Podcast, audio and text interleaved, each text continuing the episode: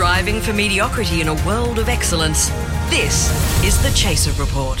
Hello and welcome to an afternoon edition of the Chaser Report. And our guest this afternoon, Charles and I are talking to South Australian Senator Rex Patrick of the Rex Patrick team, therefore, effectively an independent. Hello, Rex. G'day, how are you? How did you come up with the name for your team? Uh, it was a very, very uh, long uh, uh thinking process. It took uh, yeah, a team of about 10. So you're, you're an upper house you know, senator for South Australia in the footsteps of Nick Xenophon. Does that mean that you have to have novelty oversized props everywhere you go? Look, I did try a prop. I did wear a submarine into the Senate chamber once. Uh, but look, look, Nick and I are different characters. I was actually Nick's advisor uh, for a few years, and uh, and and so he really taught me quite a lot. Were you pro or anti the big props in your advisory capacity? well, I, I I don't have. I'm going to declare this, guys. I, am a, an engineer. I'm an accidental po- politician. I love FOI. I read high court cases on the weekend you guys are really funny and witty, and so I, I think, feel like I need a bell if you guys ask me for something funny, uh, so that I can, you know, I can stay in my very my comfort zone of being really serious.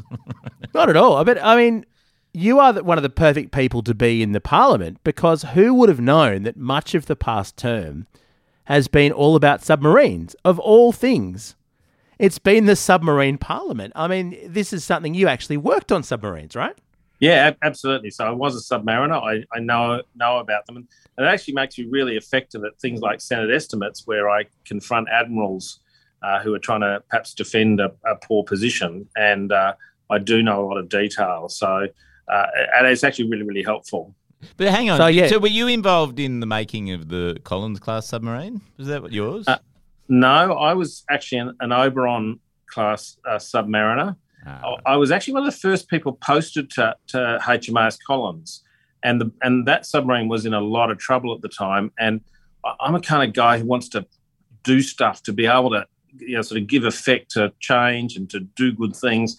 And uh, it was one of the reasons I left the Navy was because I was just trapped in this project that wasn't going to get good for some time, and that, and that I couldn't actually do much to uh, you know to to help it out. So. Um, so I ended up leaving uh, the Navy and and helping from the outside actually. So we're going to uh, talk a little bit about some of the things that you've done over the last six years. Straight after this. Burrow's furniture is built for the way you live, from ensuring easy assembly and disassembly to honoring highly requested new colors for their award-winning seating. They always have their customers in mind. Their modular seating is made out of durable materials to last and grow with you. And with Burrow, you always get fast, free shipping. Get up to 60% off during Burrow's Memorial Day sale at burrow.com slash ACAST. That's burrow.com slash ACAST. burrow.com slash ACAST. The Chaser Report. News a few days after it happens. So, Rex, I'm, I'm really keen to get your take on what's happened with submarines because it seems so baffling to have just gone from this – the French model, which apparently could have been nuclear, they were originally nuclear, but we just asked them to be made non nuclear. And then we dumped them and went for another kind of nuclear submarine that we don't even know what it is yet. What's your read on all these um, kind of conniptions and changes? Oh, look, it's all very crazy. Uh, l- let me tell you, I-, I spend a lot of time not just on Australian submarines. I've been to sea on Greek submarines. I've been to sea on South Korean submarines. I've been to sea on new US nuclear powered submarines. And I'm, I'm really frustrated. I think Australia could have gone and bought uh, an off the shelf submarine that they could have built here in, a, in Australia. They could have had 20 submarines for $20 billion. We have a, we have a problem. We have uh, uh, admirals, generals, air marshals who have no project experience, uh, uh, basically making recommendations to cabinet ministers who've got no project experience at all. And we end up going down these hugely risky paths that just cost the taxpayer. 2009, we started to try and find a, a, a new uh, future submarine. And here we are in 2022, and we're still just generating a report. It's just unbelievable. So, what do, what do we need? I think we need uh, to go to Germany or, or Japan and get one of their off-the-shelf submarines. We build them here in Australia, and then we HSV them. Like uh, you know, we, we we take a Commodore uh, car and we we make it better using Australian industry, and that that that will get a submarine that we can use in the next few years. Right now, the the delivery time frame for the future nuclear submarine is 2040. In circumstances where the threat uh, from our north, from China, is uh, a 2030, if not 2020 problem. Mm. And and in terms of getting Australian industry into that, I remember in sort of 2017, 2018, there was concern that Australia was going to enter a sort of valley of death where, you know, all the sort of old submarines were coming, you know, off the production line and there wasn't going to be enough jobs to keep people employed in in this industry and it, the whole industry would sort of disappear. Has that actually happened or like if we did do an off the shelf option, would there be enough industry there to actually do the building and do the upgrades? Yeah, well, we went from a valley to a chasm, you know, a, a Grand Canyon. Uh, that that's where we're at now. Uh, look, we could take uh, the industry we have now, and we could build a, a, relatively off-the-shelf submarine, uh, and we could be cutting steel in two years' time. Uh, and you know, for me, that's what's needed from an industry perspective, but also from a national security perspective. We got to, well, yeah, we can't have our submariners going off to battle in 2032 mm. in an aging Collins class submarine. That that is just uh, the wrong thing to do for our sailors. And I know you're going to say yes because you're from South Australia and it's it's important in terms of jobs, and I don't, I don't want to minimise that. But given the urgency of this, does it actually matter to have it built in Australia? Because we don't build anything much else in Australia. Certainly cars, we've just given up on. Why is it important to actually make subs here as opposed to just buying ones that work and that have been made elsewhere? Well, firstly, we shouldn't have given up on the cars. You've got to have a critical mass in order to be able to do manufacturing. And sometimes that takes a little bit of government investment. But uh, one of the great things about the Collins class submarines now, now that we've sorted them out, is that we have in depth knowledge from the build activity. We, we generated knowledge that actually uh, helps us now as we try to keep those submarines running. And so it's a, it's about having a sovereign sustainment capability for the submarines. Next, you'll be saying that governments should be able to make their own PPE and rats and vaccines on shore. Yeah, I know it's just there's a crazy idea, but you know, uh, I, I keep saying one of the problems we've got is we just keep exporting our rocks. Instead of exporting uh, iron ore, I want to see us exporting steel. Instead of exporting uh, lithium, I want to see us exporting battery because because it's that that next stage where the jobs are created, the intellectual property is created, the, the money flows around uh, the economy. Uh, that's where we want to be. And that may well take government, inve- government investment, but that's how we make our economic pie bigger or tastier, as opposed to the, the government at the moment really just trying to work out how to carve the current pie up. We've got to do more here. Well, they're big on government investment into new gas plants, by the sounds things. But anyway, yeah. Well, don't don't get me started on that. But uh, now, Rex, the, the first time I ever heard about you was it was about a year ago now, I think, which is you started doing FOIs um, to try and get all the minutes of the national cabinet meetings. So, can you tell us a bit about that? Yeah, look, uh, everything the government does, they do uh, for public purpose and on your coin, right? So we actually have a, a, right to look in and see what it is they're doing and how they're going about making decisions, decisions and particularly in cases where it involves uh, putting people in quarantine, uh, shutting our borders, sending our kids to school during a pandemic. We ought to be able to see the medical advice. We ought to see what economic uh, advice influences the decisions and so forth. So, um, I wanted to get access to some of that uh, material. And uh, look, when the Prime Minister made the National Cabinet in response to the pandemic, I don't have a criticism of him doing that. He basically shut down a body called COAG, uh, Council of Australian Governments, and started up this new National Cabinet because he wanted to streamline it. But then he wrapped cabinet secrecy around it. So basically said, we're going to do all of our big decision making in complete secrecy. Now, I get it when you're doing that because you want to buy a fighter jet. I get that you do that when you're trying to work out what you're going to do with the intelligence services.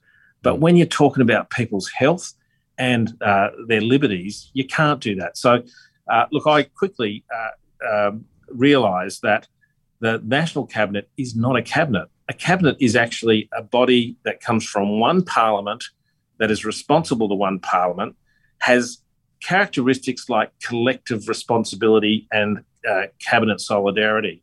Uh, of course, the national cabinet's made up of nine jurisdictions, nine, you know, the, pre- the prime minister and uh, territory ministers and and premiers, uh, uh, and they're all of different parties. And we see the prime minister at the end of a uh, a conference come out and a, a, a, cabinet meeting come out and say, look. this is what the National Cabinet's going to do, but Mark McGowan in Western Australia is going to do something different.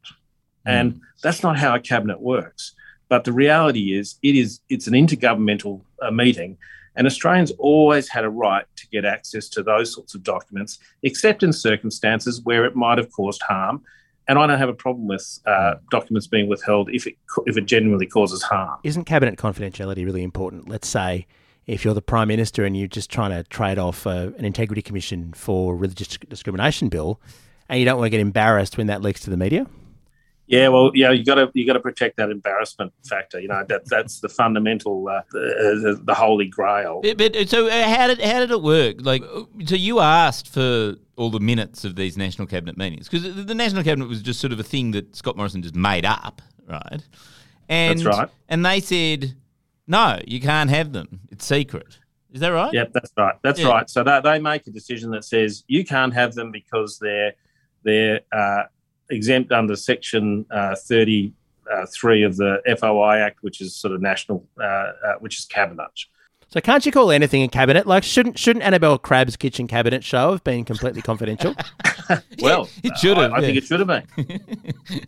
uh, so so so they make a claim that it, under the law it's exempt, and I then said, well, I actually don't think that the cabinet is the national cabinet is a cabinet for the purpose of the FOI Act, mm. and I challenged that uh, firstly to the information commissioner who said, well, this, this issue is too big. Uh, she um, re- uh, decided not to make a decision that allowed me to go to the AAT, the Administrative Appeals Tribunal. And when they got it, they said, oh, this is quite a big case. You've got to put a, a, a federal court judge onto it. And then, uh, you know, the Commonwealth decided to put a QC uh, to argue their case, and I had to dig around and try and find an SC uh, to, that, to argue the case. And, and uh, that's what happened, and uh, Justice White of the federal court, even uh, you know, sitting as a presidential member of the AAT, basically came out and said, "National cabinet is not a cabinet. You can't take something that's a, the prime minister can't take a cat and say it's a dog. It mm. doesn't work like that." Yeah, and and I mean that was it was huge. Like like you basically got to then read all the documents that had been being kept secret for more than a year, wasn't it? Yeah, and and and the funny thing was, it wasn't sensitive stuff. Look, I accept that when you're sitting around the cabinet table and you know the prime minister says I want to do this, and uh, and uh, Annastacia Palaszczuk says no, I'm going to do something different. That those deliberations, those conversations ought to be held confidential.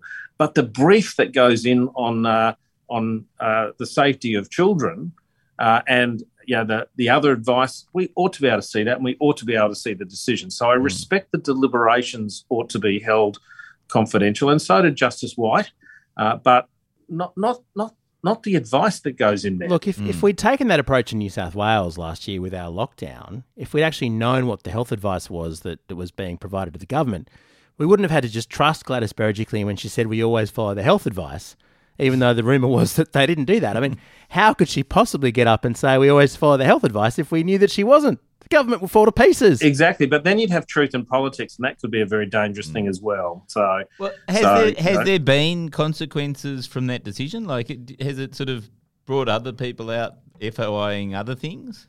Uh, yes, it has. I, I think I think one of my greatest achievements as a senator will have will will will possibly be the fact I made FOI sexy. Okay, so you know, there, I, I know there are lots of people that have now used the process to seek access to national cabinet documents and other and other documents. And I get calls to my office now with people saying, "Can you tell me how to do an FOI?" It's actually a pretty pretty easy thing to do. Mm. Um, uh, it's just the process that follows that, where the government always just says, "No, you can't have you can't have access to documents." And and did did it cost you money? Uh, yes, it did. It cost me uh, about nine hundred and ninety dollars for uh, the application fee to the AAT, which I paid personally. But because I won, I got most of it back, so it's it's okay. And, and I, I take that money, I use that for the next FOI challenge. Millions of people have lost weight with personalized plans from Noom, like Evan, who can't stand salads and still lost fifty pounds. Salads, generally, for most people, are the easy button, right? For me, that wasn't an option. I never really was a salad guy. That's just not who I am. But Noom worked for me. Get your personalized plan today at Noom.com. Real Noom user compensated to provide their story. In four weeks, the typical Noom user can expect to lose one to two pounds per week. Individual results may vary. None of the medical advice contained in the Chaser report should legally be considered medical advice. The Chaser report. Well, obviously, there was a little, there was an attempt at secrecy at which you managed to get away, which brings us to sort of uh, the federal ICAC, uh, which I know you've been very strong about. What, what, what happened? Why did we not? Because Scott Morrison promised to have a federal ICAC three and a half Oh. years ago. But Charles, we would have if on- if only the other members of the cabinet had taken his deal on the discrimination bill, we'd have it right now. exactly. So, but what? So, so what's so going on there? It, it wasn't. A, it mustn't have. Mustn't have been a core promise. Uh, You know, I don't know, but um, look, I, I just don't think that the prime minister wants one. If you look at all of the things that happened, I know. I, I remember listening to uh, a podcast you did with uh, with Katie Geller, who talked about Hmm. in the lead up to the election, the the the government basically spending taxpayers' money uh, on on car parks in marginal seats. Now, I just just to, ex- to explain to your listeners, uh, all public funds must be spent on the basis of merit and need. Okay, uh, you can't take taxpayers' money and spend it on a car park because you get a personal benefit out of it uh, by by way of getting re-elected. That is corruption. Mm, yes. And uh, you know, uh, we've had sports rorts, we've had blind trusts, we've had uh, we've had uh, water buybacks that are just just odd uh, pricing for, for you know really really high pricing uh, f- for the Commonwealth in buying back water. Uh, we've had people being appointed to the AAT, uh, highly paid jobs, very secure jobs that that aren't uh, on the face of it qualified, um, and uh, I don't think the government wants any of that looked at Mm. because I think a I think some of them would get into a lot of trouble. So, on the face of what we know now, Rex, um, if there's a, a hung parliament, if the um, if if the Senate has a role in determining who becomes prime minister or which bills are passed, based on what's been said and done, who are you inclined to support? Oh, you're so you're talking about if, if there's a, an election. Well, firstly, in the Senate, um, I don't get to decide who will be government. That's that's a matter for the House. Um, uh, so government is formed in the House of Representatives. So I don't get to make that decision um, if I get re-elected. I don't, but I don't look at this from a Labor or Liberal or left or right uh, perspective. I look at it from a right or wrong perspective. I'll work with the government if I think what they're doing is good, and I'll work with the opposition if I think what the government is doing is bad. And it doesn't matter who's in government. That's actually the role of a of an in, of an independent. We're not constrained by a party who says you can or can't raise an issue. We see things we don't like or we do like, and we raise them.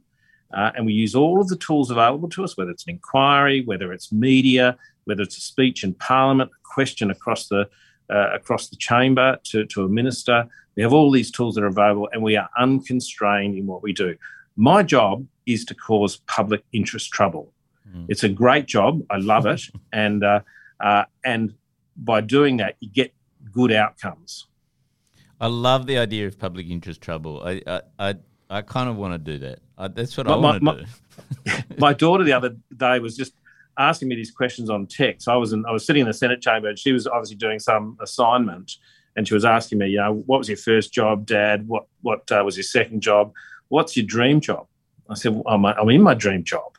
I'm in my dream job because actually I have no one who's my boss other than the South Australian people. I'm very mindful of that. But I, you know, the the prime minister, if the prime minister doesn't like what I'm doing, that's even better because it attracts more attention to whatever it is that I'm raising. you know, it's just it's just fantastic. I've got the best job in the world, um, and what frustrates me is there's all these other backbenchers who, uh, you know, who basically sit in their offices waiting for instructions. They're not off doing FOIs. They're not off raising, uh, you know, con- contentious issues because they're all basically trying to maneuver themselves to a point where they may one day become a minister. And I'm never going to be a minister. Uh, I just want to get things sorted out. And I don't also want I don't I don't want to take on the world and make it perfect. I just want to make it better every day. You know, every day I want to make do something where I go, you know what, the world's a, a slightly better place. It's been a big cycle for independents. We've seen a lot of um, people running in lower house seats, um, some of the uh, kind of climate change focused independents and, and so on. What do you think is going to happen in, in this election? Do you think that um, the Australian people are going to vote for a lot more people like you, even in the lower house? Well, I, I think one of the problems we've got uh, is people have just lost confidence in both of the major parties. And that means they have to look somewhere else to plant their vote. And there are a lot of very capable people uh, who, who, you know, who are independents uh, where they can land land a vote. And I think it is going to be a very interesting uh, election in that regard. Uh, we've got, um, uh, you know, hopefully a situation where, well, you know, if we just step back to this week, this week in the Parliament, we saw that um, that we uh, that, that, it was the independents that led in the religious di- discrimination bill, moving the the amendment that ultimately caused uh, what was a very bad bill to end up uh, dying uh, as on its way to the Senate. Meanwhile, in the Senate, I was doing things like disallowing some uh, outrageous regulations that the Treasurer had put in place. Mm. We, we were doing all the hard yards. We've got some great independence in the in the uh, uh, in the parliament, and I think people are now looking at that going, you know, that's not a bad that's not a bad way to go. Uh, I think I think it's going to be a very interesting election. Well, well, I mean, here in New South Wales, our ICAC was brought in when there were, there was a hung parliament in the lower house, and Nick Greiner did a deal with the independents, saying, "Well, I'll bring in uh, an ICAC if you vote me back in," which became very ironic because then Nick mm. kind of got chucked out by the ICAC. But yeah. um, but will the upper house independents like say a piece of federal ICAC legislation goes through in the next parliament and there's a balance of power in the Senate, does that mean you get a big say in the amendments to sort of make the bill better? Like I assume if Labor does get in, they will bring in a federal ICAC bill, but it will be limited in scope because they're a major party. Is there a um, like, will there be a role, or will it be something where because they've got a majority in the lower house, there's not a huge amount that you can do from the upper house? No, it's it's the same as what happens now, where the government controls the lower house. I always, whenever people come to Parliament and the green bells ring, which is the House of Reps, uh, I always say, look, we already know what the answer is with uh, with the vote. You know, mm. the Senate's much more exciting. You, you just it's almost a lottery. You, you, you, can watch and see what happens with the legislation there. But you know, the Labor Party may come in. They may well uh, uh bring in a, an ICAC bill. There'll be pressure from particularly New South Wales uh, Labor senators.